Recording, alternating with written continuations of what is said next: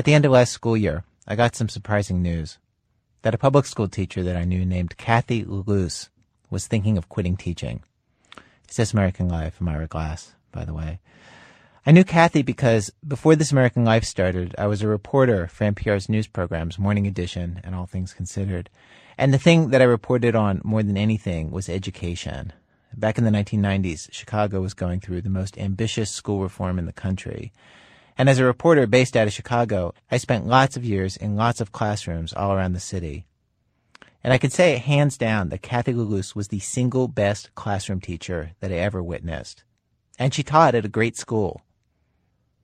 So last spring, when I heard that she might quit, and that she might quit out of frustration, frustration with changes at her school, I visited her classroom. It was the day after school ended. She was packing up. Seven, eight. There you go. And I barely walked into her room and turned on the tape recorder when this happened. I was saying that I told all my students that I might not be here next year. So if they wanted a letter of recommendation, they had to give me a letter now. So a few of them took advantage of this. But what's funny is a domino effect is they did it for every teacher. Just in case. They went to my, my partner, they went to the writing teacher. So it was cute. It was cute. Excuse me.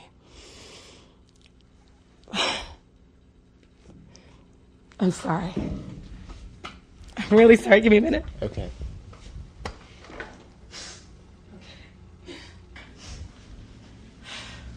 Hey, Kathy, we haven't even started to talk. I know. I know. I know. But is it just the thought of just not being back at all? It is the thought of not being back because I really love teaching. And then the other thing is, um, just um, sad because I don't understand really how this could happen in just a, a year, nine months. Don't see how this could have happened so fast.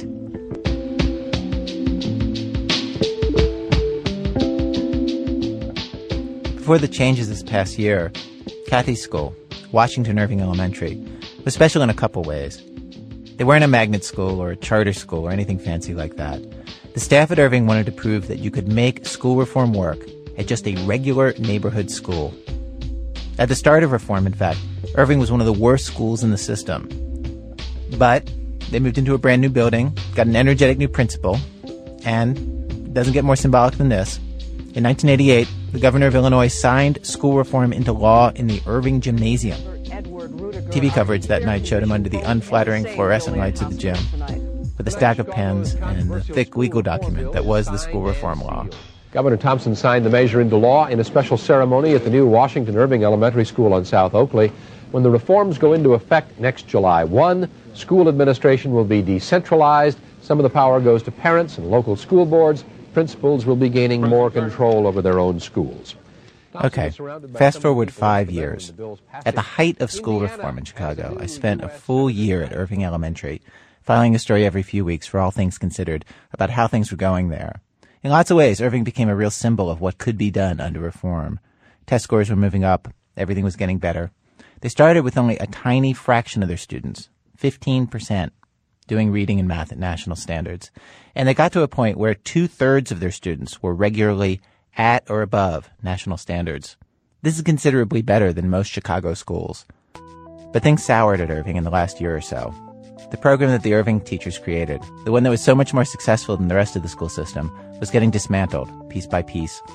Kathy started talking about quitting. Here's the reaction she got from a former principal at Irving, Pat Mazurka. I cried. I was so sad. I mean, Kathy is probably the best teacher that I have ever seen. And if she leaves, I mean, you know, what hope is there then for the others? Kathy's classroom window looks directly out onto a commemorative plaque that says that this was the place where the nation's biggest school reform law was signed. Now that monument seems more like a tombstone, she said. School reform is dead. I mean, everybody in the building, that's just what we say now. You know, it's like if somebody has to complain about it the way it is, someone will say, school reform's gone. Relax, it's over.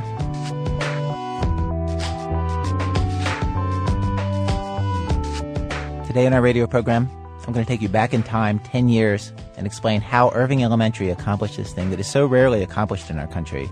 They took a lousy inner city school and they turned it into a great school. with no special money, no special anything. They just did things smarter.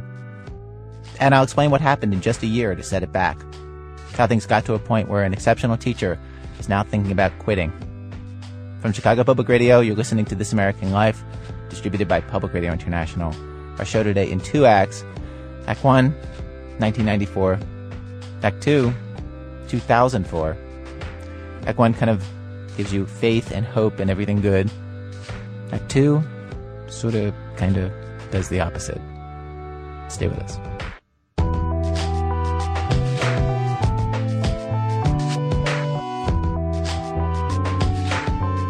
Act 1, 1994. Okay, let's roll some of the old tape from back in the days when I was a little sir.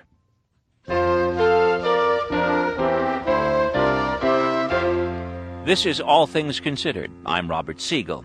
This year, we're following the story of one school, Washington Irving Elementary, on Chicago's West Side. Over the past few years, the school has boosted reading scores with an innovative program. NPR's Ira Glass has our report. The most striking thing about Washington Irving is that it's an unusually happy school. There's no other way to say it. Happy. When I asked 8th grader Bianca Cannon to give me a little tour of the building.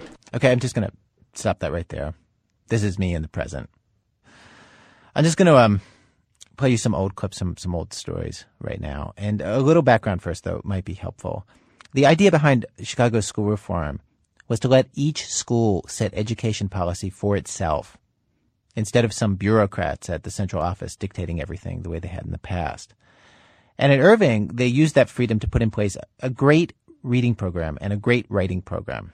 Both of them were based on a very common sense idea that they should have kids read lots more than they were and write lots more than they were. More about that in a minute. But the other thing they did was institute this kind of teaching that goes under different names student centered curriculum, hands on learning, holistic learning. The idea is instead of a teacher standing at the chalkboard lecturing and assigning chapters and questions from the textbook and handing out dittos, students are more actively doing stuff. They're working in groups, they're doing projects. It's the kind of thing that good teachers do anyway when they can, but at Irving, they went further with this idea than any school in Chicago. Teachers worked in teams. They had an hour of planning time every day to scheme out inventive lessons. And it worked. Kids liked it. Here are some eighth graders in Mr. Perlstein's class back then.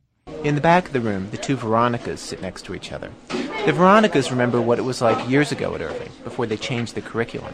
You read from a textbook, you answered questions in the back. Read the books, do the work in the books. It was mostly that. They give you handouts and everything. So I didn't really like it. Me neither, cause it was so it gets boring. It was boring every day, you know. It's like the whole thing you do, like you did the day before. It was over and over and over every day. I hated it, but now every morning I really want to come to school. I want to come to school. You know, I, I can't miss school. It wasn't always this way at Irving. Just a few years ago, it ranked in the bottom 100 schools in the city. Eighth graders who did their homework and participated in class were ridiculed by the other kids. And as in most Chicago schools, the longer a child stayed in school, the worse he was likely to do. Everyone always used to say, "Oh God, by third grade, man, the glaze has come over the eyes." Irving principal Madeline Maraldi. You know, they they've shut down on hearing and speaking and listening, and pff, they don't care anymore. Madeline Maraldi began with the Chicago schools 33 years ago. She's the kind of principal that nearly everyone, even the school secretaries, calls by first name. Her management style tends toward group discussion and consensus building. In her six years at Irving, she and the faculty have rebuilt the curriculum around two main pillars. Students here read a tremendous amount each day in class, and students here write a tremendous amount each day in class. Writing, in fact, was the first thing the staff decided to tackle. I asked the teachers to come to consensus, to meet and come to consensus on what was the worst subject for the children. And they came up with writing because they said, you know, oh, they don't want to write, and when they write, it's terrible, and they, you know, they hate it, and and it's too much work, and you know, you don't get anywhere with it. The principal and teachers got retrained in a different style of teaching writing. Instead of emphasizing the mechanics of writing like they used to, punctuation, paragraphing, and so on, the new method had kids first do lots of writing, learn to enjoy and invest in the writing before they worry about mechanics. You can't be a writer unless you write. So when I say them, let them write. They have to write every day. Let them write for journals. Let them write about their reaction to a math lesson. Uh, write all kinds of things. Do writing all the time. And people would say, but I can't grade all of it. And I say, well, don't grade it. Okay? Don't grade it. In fact, teachers were told emphatically do not redline every error in grammar and spelling. Do not discourage the kids. The results of the new program were immediate and dramatic, an outpouring of writing from Irving students. Okay, it's me again, in the present. Once the students got to sixth grade, that's when the teachers started grading them and teaching them the traditional mechanics of grammar and spelling and all that in a very aggressive way. Then there was the reading program. There are studies showing that kids do better in school if they come from homes where people read to them, homes where they're encouraged to read themselves. Since most kids at Irving didn't come from homes like that, the staff decided to give them that experience during school time. One afternoon, I happened to be sitting in Mr. Pearlstein's classroom when his eighth graders came back from lunch. Watch this, he said, and I saw something that would be unimaginable in many city or suburban schools. Without any instructions from their teacher, the students filed into the room, quietly took out books, and read. They're on automatic pilot and they just simply uh, read because they enjoy reading. Uh, you'll notice that around the perimeter of the room we have hundreds of pocketbooks. You can see the bookshelves on the right hand and whenever they feel the compulsion, they can simply get up and go and look for a book. Every day, every class in this school does between 30 and 50 minutes of silent reading. Each of these eighth graders is required to read 2,800 pages per semester minimum, and A requires twice as many pages. It's a dramatic change from the old days. Principal Madeline Maraldi says that when they first tried this approach five years ago, they learned just how little students had been reading. When one teacher received this complaint, This is painful. I can't take this. She says, What's the matter? Are you sick? He goes, He goes, No, you're making me read for 50 minutes a day. All by myself. I can't do this. She says, You're in eighth grade. Get real. You can't read for 50 minutes a day. Kid says, No. I've been at Irving for eight years. Reading is you sit in your reading circle, you read a sentence or paragraph when the teacher calls on you, and you are finished with reading for the day. The only way to become comfortable reading is to practice and this is why so many schools put so much effort into trying to change students' attitudes about books and reading. At Irving, this achieves the scale of a cultural war. Pro reading propaganda posters and bookworm club certificates line the hallways. The phrase, read, read, read to succeed, is the school's mantra and its war cry, repeated so often that even the day before Christmas vacation, as kids said goodbye to their principal at the front door, they knew what she wanted to hear. Can you say Merry Christmas to me? Merry Christmas! And read. Read, read, read. read. Thank you, Peter. Everything a book loving parent would do for his child, teachers do here for these children. They read to the younger kids each day. Grant money buys each child books as gifts to keep. There are frequent trips to the public libraries and regular class trips to bookstores where students choose the books that they will share in their classrooms. This one, please. Could I get this one? All right, this is by the same author who wrote Bunnicula. Okay, I think that's fine. You're interested in Power Rangers too? On a trip to a big Barnes and Noble store, the Irving third graders are allowed to spend four dollars each on a book. They check with their teachers. Yes. Is this four dollars? No, see that the price is right there. What does that say? Seventeen dollars and ninety-five cents. So no, it's not four. The third graders aren't choosing great literature. It's Power Rangers and joke books, scary books and mysteries. Older classes tend toward horror and teen romance.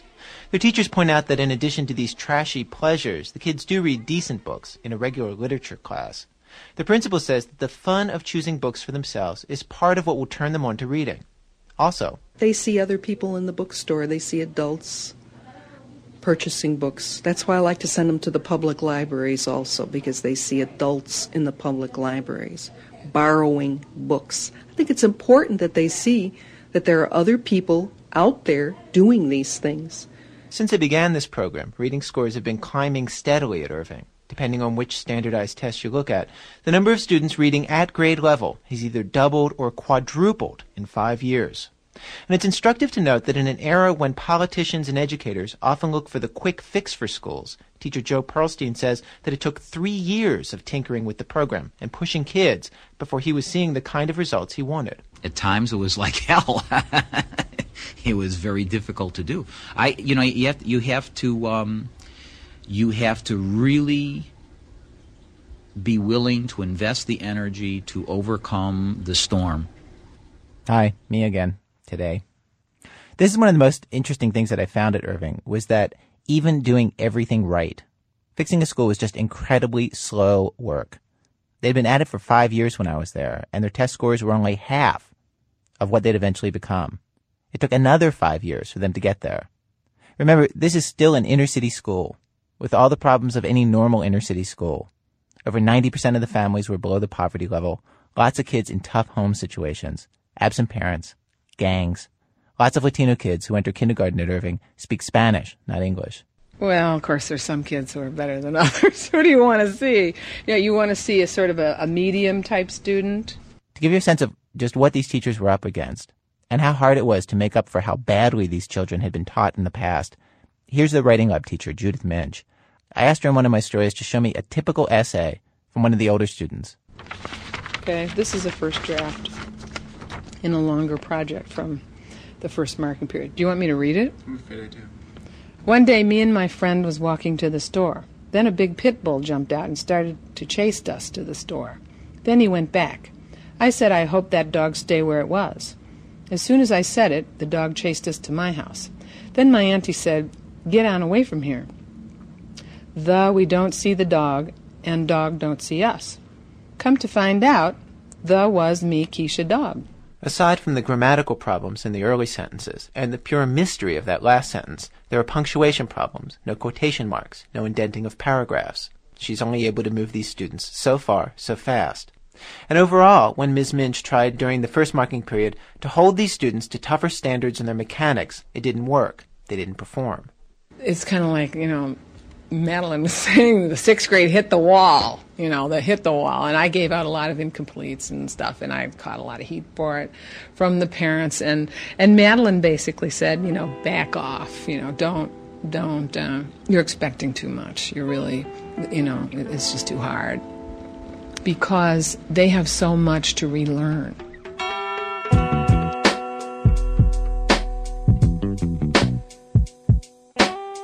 It's an interesting question why, in the end, Irving had so much more success than other public schools in Chicago. And a lot of the answer has to do with the way the principal, Madeline Maraldi, implemented the changes. First off, she didn't force the changes on her teachers. When there was something new to try, she took volunteers. If it worked, other teachers signed up. And as reform progressed, the teachers met and they decided on the curriculum changes together with Madeline. The teachers felt like they were in charge of what was happening.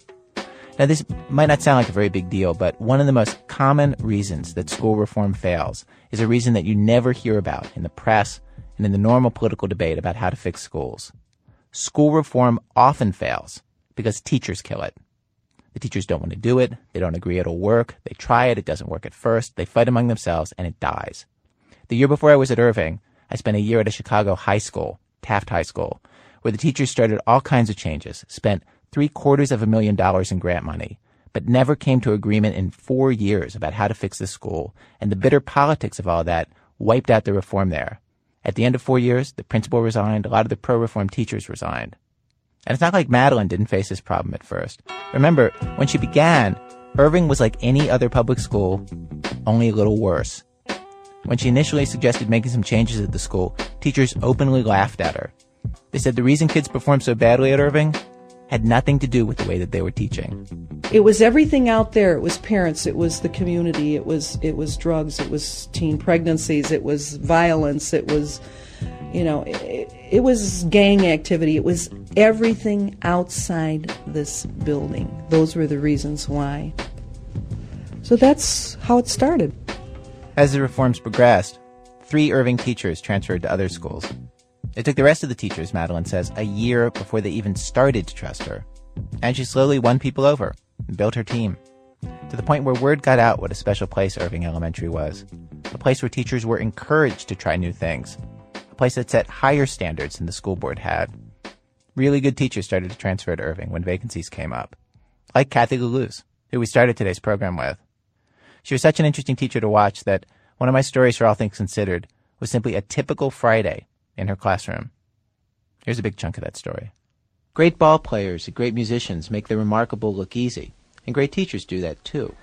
Do you like my hair today? I thought you would, Tracy. The school day begins at 10 minutes before 9. Miss Legoose picks up her kids in the gym and then brings them to the classroom. No, we don't need the lights today, do we, guys? Part of what makes Ms. Legoose such a good teacher is her classroom manner. She seems utterly relaxed, happy, in control. Calls the kids baby, sweetheart, angel, and in Spanish, mijo and mija. Most people seem to become someone else when they stand in front of a classroom, like they're playing a character in a drama. Ms. Legoose seems like herself. What did I do? You got some different earrings. you got that much hair. You got a new hairstyle. You got a new shirt. Everybody's right. New shirt. Kendall noticed my earrings. See?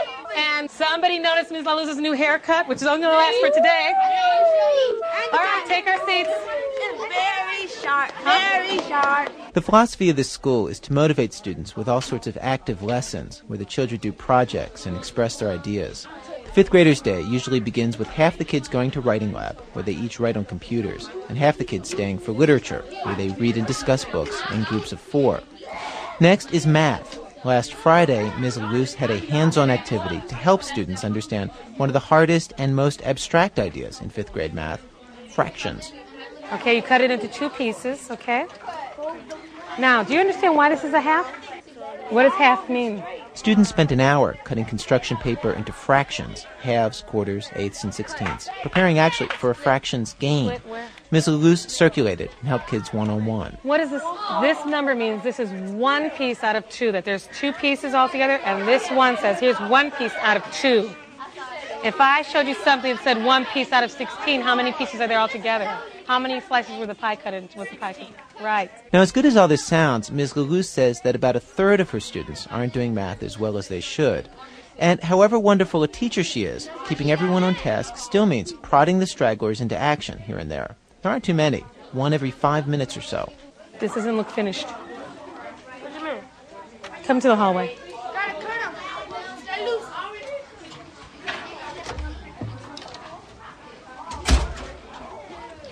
You are clearly not paying attention, all right? What are you supposed to do once you fold those pieces? Cut them. Have you done that, darling? Oh. No. And if you don't know what to do, I pretty much know who needs the nudge. But I, I, as long as I don't do it in a disrespectful manner, it has to be a nudge. It has to be, come on, you know what to do. That's why I say you know what to do. You know. It's not do what you're supposed to do. It's you know what to do. Do it. Baby, did you do something? Did you do something inappropriate?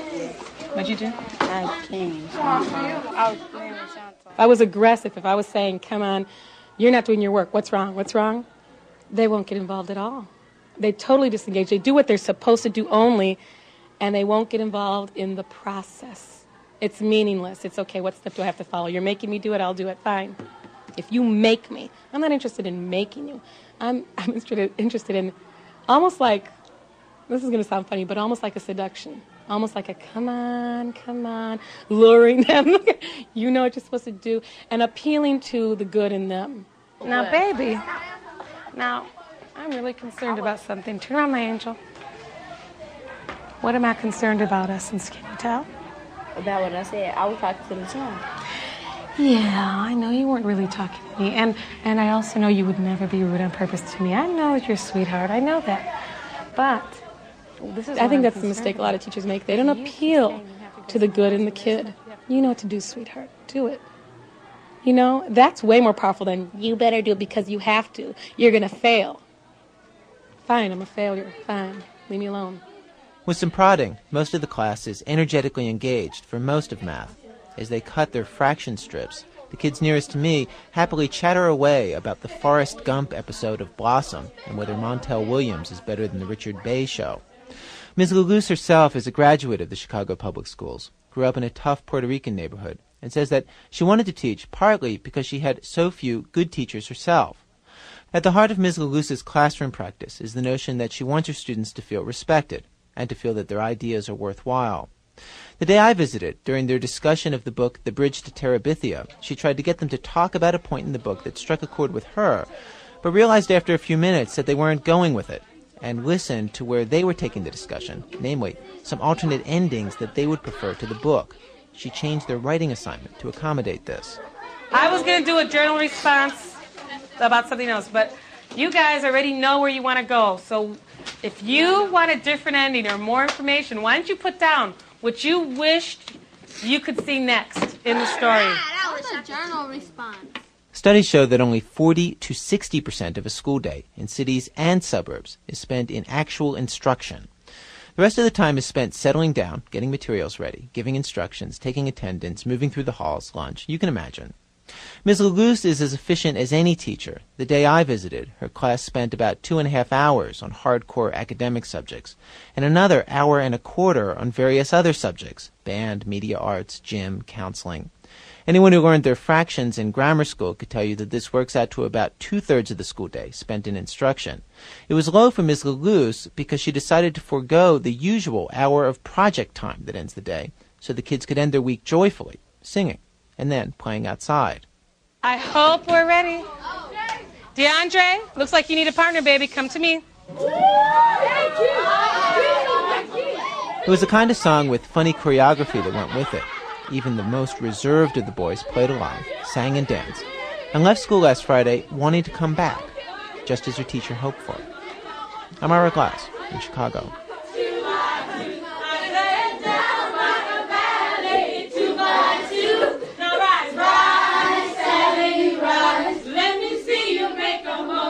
Okay. What kind of moronic policies would you have to put in place to make that teacher think about quitting? We jump forward 10 years in just one minute from Chicago Public Radio and Public Radio International when our program continues.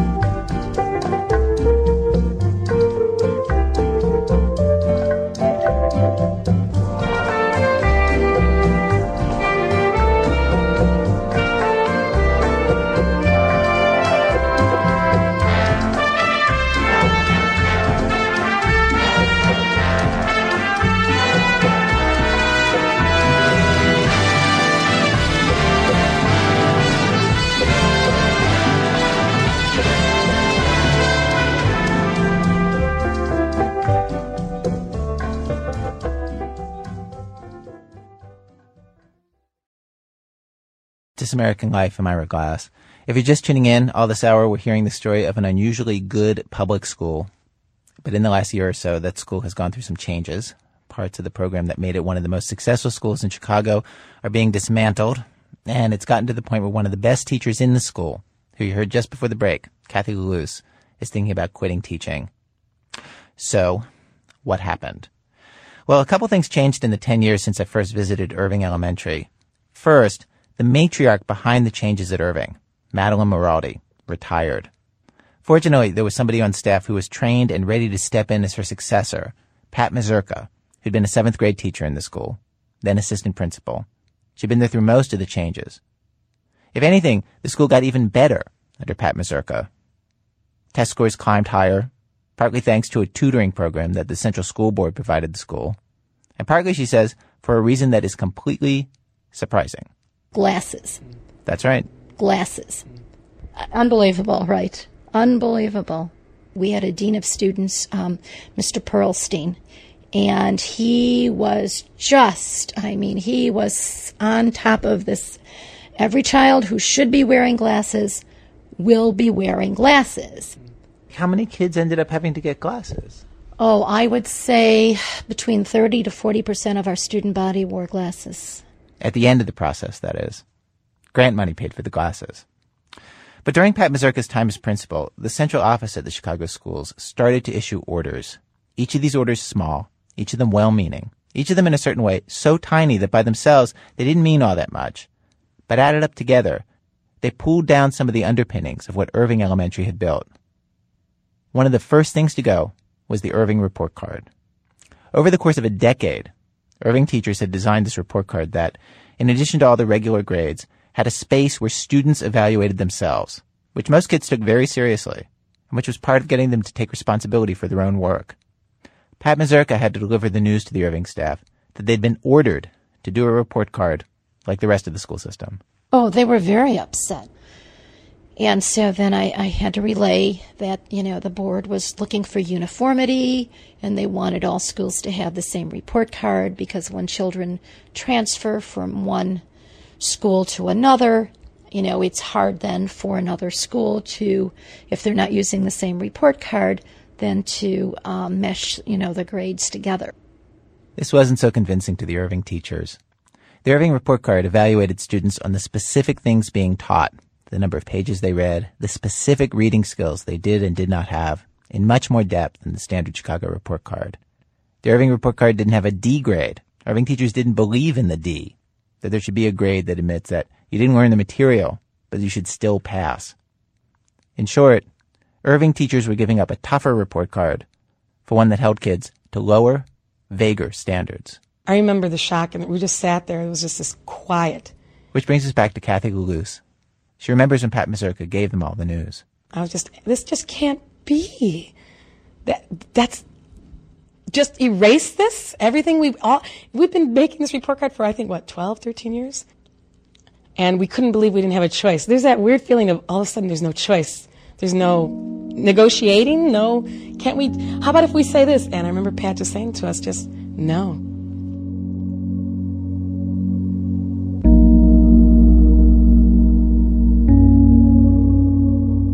Before long, the Irving teachers lost something else, something that was at the very heart of their education program. And number 4,732. Who's next? What number are you?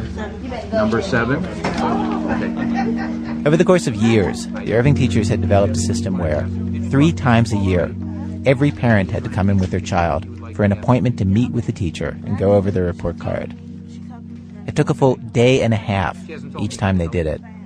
But the teacher said, it meant everything to get to know the parents this way, and to get them this involved in overseeing their children's education. Seeing it in action, it was hard to imagine why every public school didn't do it. Here's a section of a story that I did 10 years ago about it. In room 306, the two eighth grade teachers sit at separate tables. The teacher's strategy is this do not blame the parent, but make the child realize it's his responsibility to do the work get the parent to reinforce this. Mr. Paul begins his conference with Cornell Miller with a time honored teacher technique you may remember from your grade school days. He tells Cornell to explain his bad grades to his mom. Reading, what, what didn't happen there for you to get an incomplete? I didn't read. Well, I read, but I had to remediate for the second marking period. And I had to read for this marking period. Was there a different way you could do this? Yeah. Would you share that with us? I could have read all the books. That's all. Read all the books. Okay. Well, why didn't you read all the books? Okay. I don't know. You never have an answer for that. Those three report card pickups where parents have to come in with their child, that structure matters. I think that structure is part of our success. Again, here's Kathy LaLuz in the present. Because you know what happened? One year we didn't do it this was before things were going downhill. We were like, some teachers were really, why, why do this? So one year we didn't do it. We saw drops.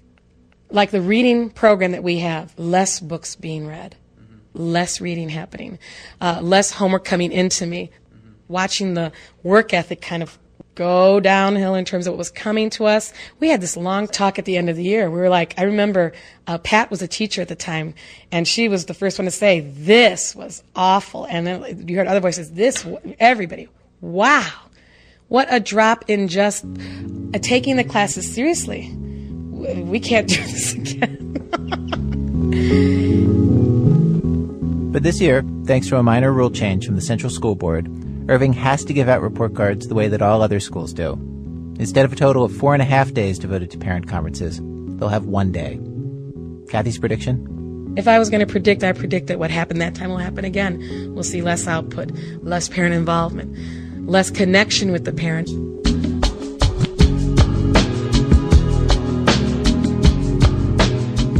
Last year, after two years as principal, Pat Mazurka had to leave the principal's job for personal reasons. She was replaced by somebody named Rita Ortiz, who came from outside Irving. Very quickly, this new principal got off on a bad foot with the teachers by insisting on something so basic that she never suspected it could be controversial. Rita Ortiz asked that they turn in lesson plans. At Irving School, we never had to write formal lesson plans. Again, Kathy LaLuz. It was if you like writing formal lesson plans, go ahead. If you like taking notes, go ahead. If you just keep like a diary and you want and the, my principal be and you want to show me that, go ahead. Whatever works for you in planning your day. Your style is your style. Just prove to me that it works. There was there was a meeting where she announced that we needed to do lesson plans, and she wanted them every, um, I believe it was every Friday. Heather Madden teaches special ed at Irving. Oh, it was a horrible reception.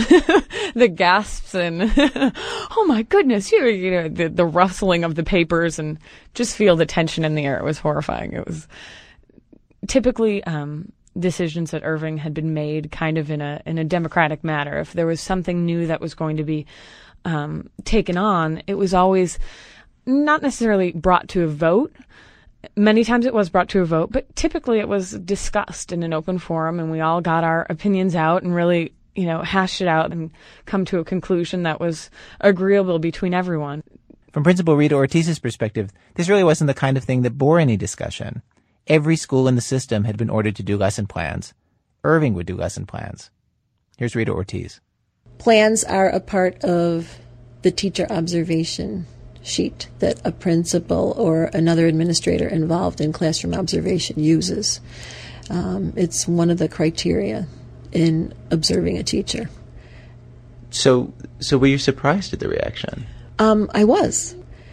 Coming from a background where not only did I do them, I saw everyone else do them um, in various situations. So I'm sure to read it was just um, it was format. It was it was the way things are done, and and I understand that, but at the same time, it was really disheartening um, to watch the atmosphere of the school change and the atmosphere of the staff change so quickly.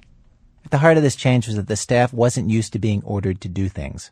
When the school board would mandate something like formal lesson plans, the teachers in the past would sit down together with the principal and figure out how to respond. You know, we would come up with something that would meet the board's requirements, but also meet the philosophy and the practices that had always occurred at Irving. So. And did anybody say to her, um, look, the way that we usually do this is if the board asks you to do something like this, like we, we talk about it and come up with a solution together? Yes. Um, Somebody said that. It, it, it definitely has come up a number of times where, you know, this is how we do it. We, we like to discuss it out. Um, and when this has come up, what does she say? Honestly, um, she, it, it's more lip service, I feel. Um, it's typically, okay, well, I understand that that's how you've done it in the past, but we really do need to get this accomplished and we really do need to get it done. And it's just more of that there's an agenda at hand. There were other orders, just like the lesson plans, all things that were mandated by the board, all well meaning. Like the rule that every teacher needed to state or write on the chalkboard at the beginning of every class which specific objectives in the state education goals would be met by this particular lesson. They had to be on the blackboard. Again, Kathy LaLuz. I'd have to say, you know, we're covering standard whatever 1A, and we're going to be using prefixing suffixes and root words to understand word meanings. That was supposed to be on the blackboard every day. As if a seventh grader would care? They didn't care. They didn't care. well, like what would and happen when you would tell? meaningful What, to them. Yeah, I know. What well, the it, first time the kids laughed at me, when they were like, "What are you telling us, Ms. LaLuz?" Kathy says she understands why the school board is asking her to do this. Lots of schools need rules like this. And I know that's true. I know there are terrible teachers out there and schools in trouble. So when I look at this, I think this is for those schools and those teachers that are trying to bring to a more formal standard. They're trying to say standards matter, criteria matter, and we want you, teacher, to meet this level of professionalism and teaching. That's what I think they mean. I really don't think this was just supposed to be crazy. Right, but, but the problem is, like at this school, you guys are already thinking all the time about how do we become better teachers? What can we do? What's Yeah. the latest? Like, every single day, you all are thinking that. So you guys are so far ahead of this, and yet they're asking you to go back to the most basic kind of thinking. That's how it feels. And I don't mean to disrespect them. They have a tremendous job. And there are, I'm, I know there are reasons for the mandates coming down. I know there are teachers who shouldn't be teaching. But we're not that school. We're not those teachers. And we've proved it how many times?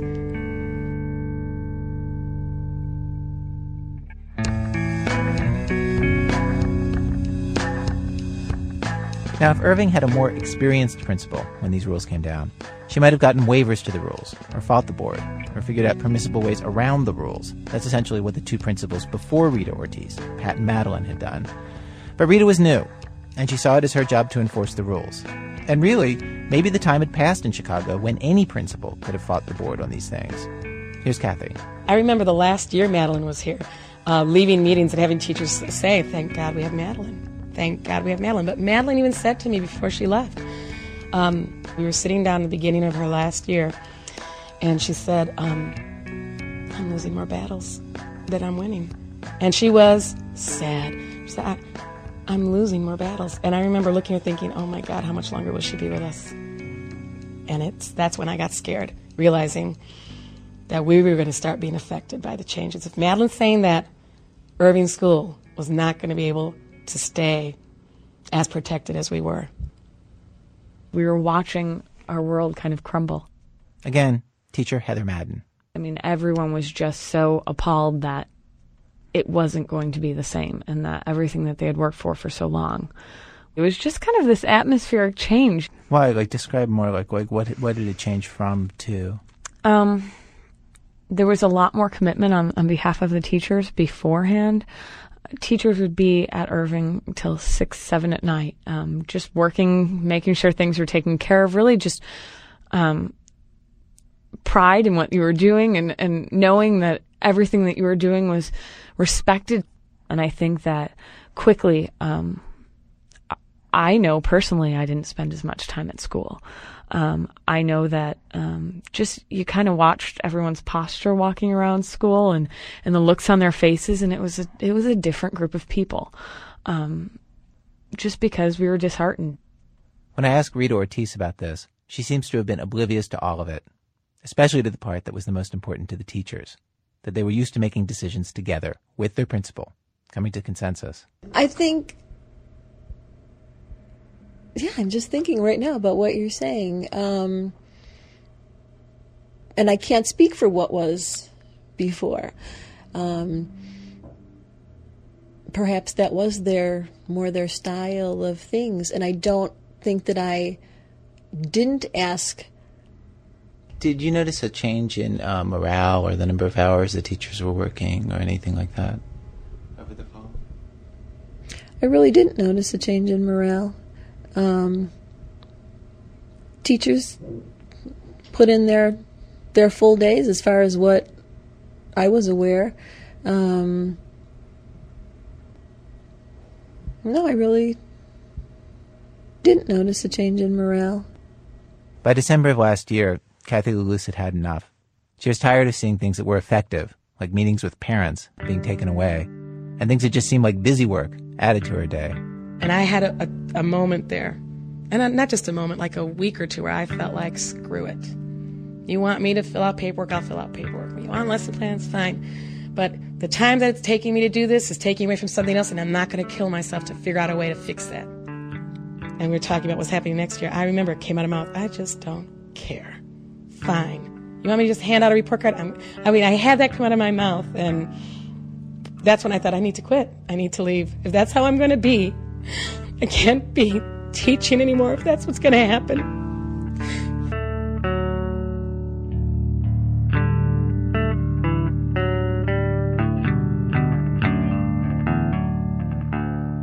Yeah, and I would never, I would never thought that that could happen to me.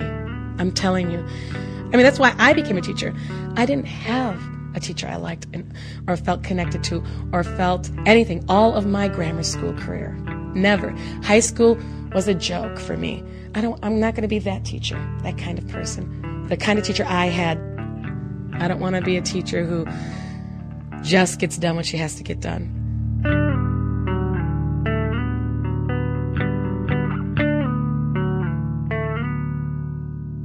Not sure what else to do. She wrote a letter to the people who run the school system. This is my message in a bottle, she wrote. I throw it out, hoping someone will read it and hear me. She said that the demand for uniformity, for every school to be the same, was chipping away at the things that made Irving a good school in the first place. And given how successful Irving was, couldn't they have more leeway to do things their way, which is what made them a success in the first place? Why fix something that's not broken? Like, what did I think was going to happen when I wrote that? really. I'm. I feel sad when I read that. That that letter is still full of hope. What's funny is that letter is still full of hope. I feel like a little girl who has been living in a fairy tale and is waking up to find out, sorry, this is the real world because those are the kind of words I'm hearing about our school. It's like, um, you had 10 great years. What are you complaining about? You know, most schools don't get this. That's what the older teachers at her school have been saying to her. Be realistic. You know, I've taught only 14 years. We've got people who've taught 30 years, 28 years, 20 years. And, and they've seen changes with the board and different new mandates come down. And so they look at me and they say, you know, things like this have happened before. This is the way it is. Like, you know, Kathy, we were lucky. And now we're going back to the way the rest of Chicago is, and that's the way it is. And this will pass too, and there'll be another change one day, and there'll be another change, and you just have to roll with the punches. And these are people I respect, and I understand exactly what they're saying. I may not be the kind of person who can do that, is what I, that's all. I may not be the kind of person who can just roll with the punches when, when I was, no, I just don't know I can do that. I suggest to Kathy that she could do what I've seen teachers at lots of other Chicago schools do ignoring the administration, close her door, and teach. Yeah, if if if it wasn't going to affect the structure of my day, I would agree with you. Because there's other things that have happened that you just let roll off your back. But the the changes that are happening are affecting what's happening in the classroom. So I'm going to spend the summer thinking about it. And that's how we left it at the end of last school year.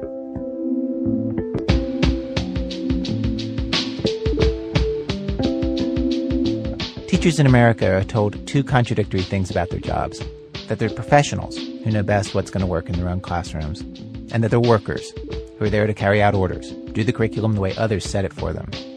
Obviously, in any school system, a teacher is a little bit of each. And at Irving, the fight is basically about where to draw the line.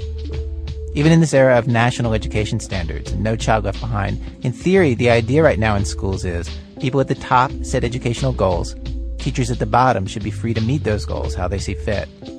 That's a rather delicate thing to manage, especially in a school system the size of Chicago's. It's staggeringly big nearly a half million kids and teachers, a population equal to New Orleans or Tucson. In a school system this large, the natural tendency is to want to make everybody do the same thing. It's easier that way.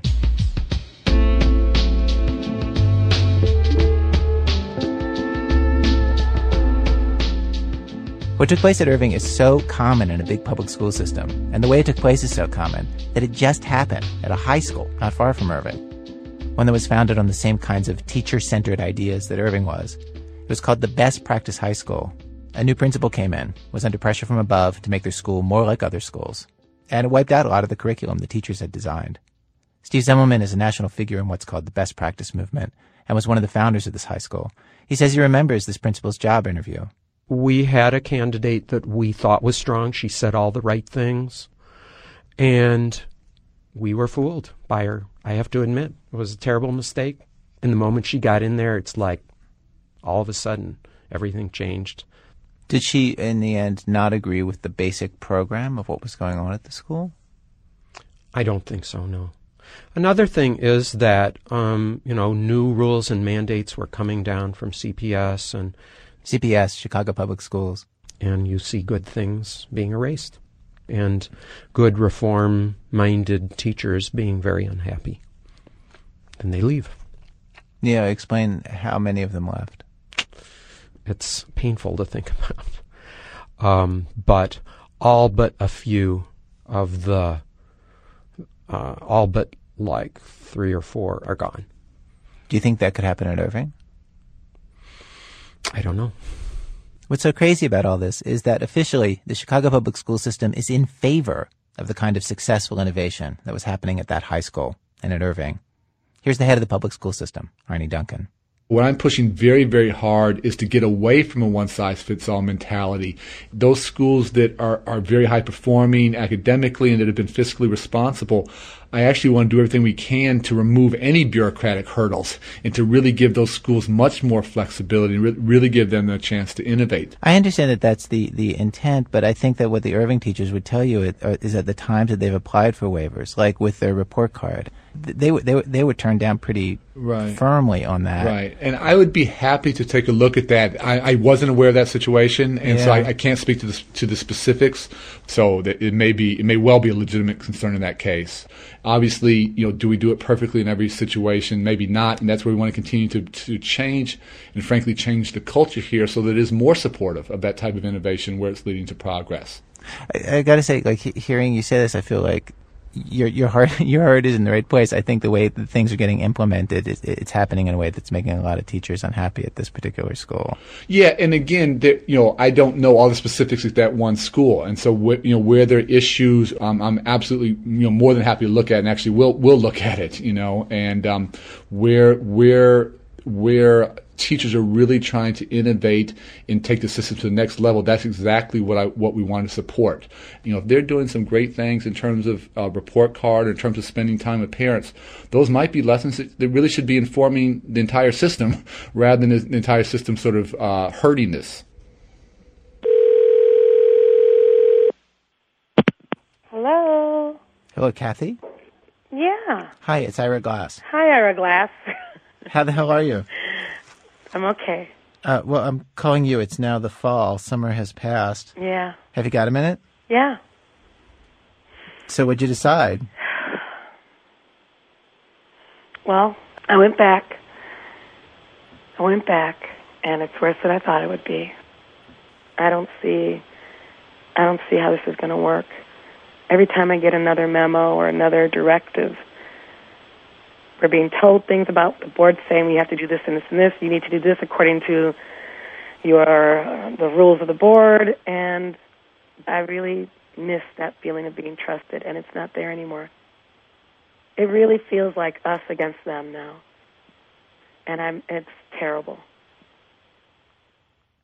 Over the summer, the new principal, Rita Ortiz, without consulting her teachers, eliminated the hour of planning time Irving teachers get every day.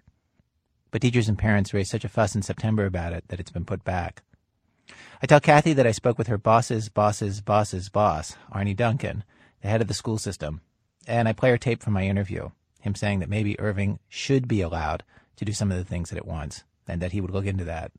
She was skeptical much would really come out of it. I have to say, uh, when I sent that letter, I sent a copy to Arnie Duncan. I sent a copy to his, the next person below him, Barbara Eason Watkins, and I got a letter saying, basically, sorry, conformity is what, using the word, no, we need coherence throughout the system. And it's a management issue, and I totally understand that. It is a big system. It is hard to monitor a big system.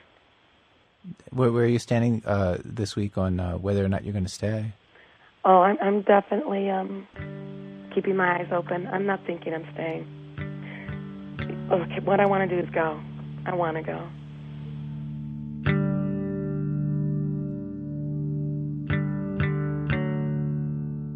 When I was an education reporter, I was always struck by how what happened in schools was such an unpredictable mix of real public policy issues and human personality. The chemistry of the teachers, the way they were managed, always seemed like this X factor that nobody really talked about, but that seemed to make all the difference in the world. Not that anybody wants to hear that. Even Irving teachers, like Heather Madden, they don't want to hear it. It can't just be magic. It can't just be fluky things landing people in the right places and the chemistry being right. It just can't be that. I mean, what's the hope for the rest of the schools? I mean, what's the hope for Irving in the future? What's the hope for any school anywhere?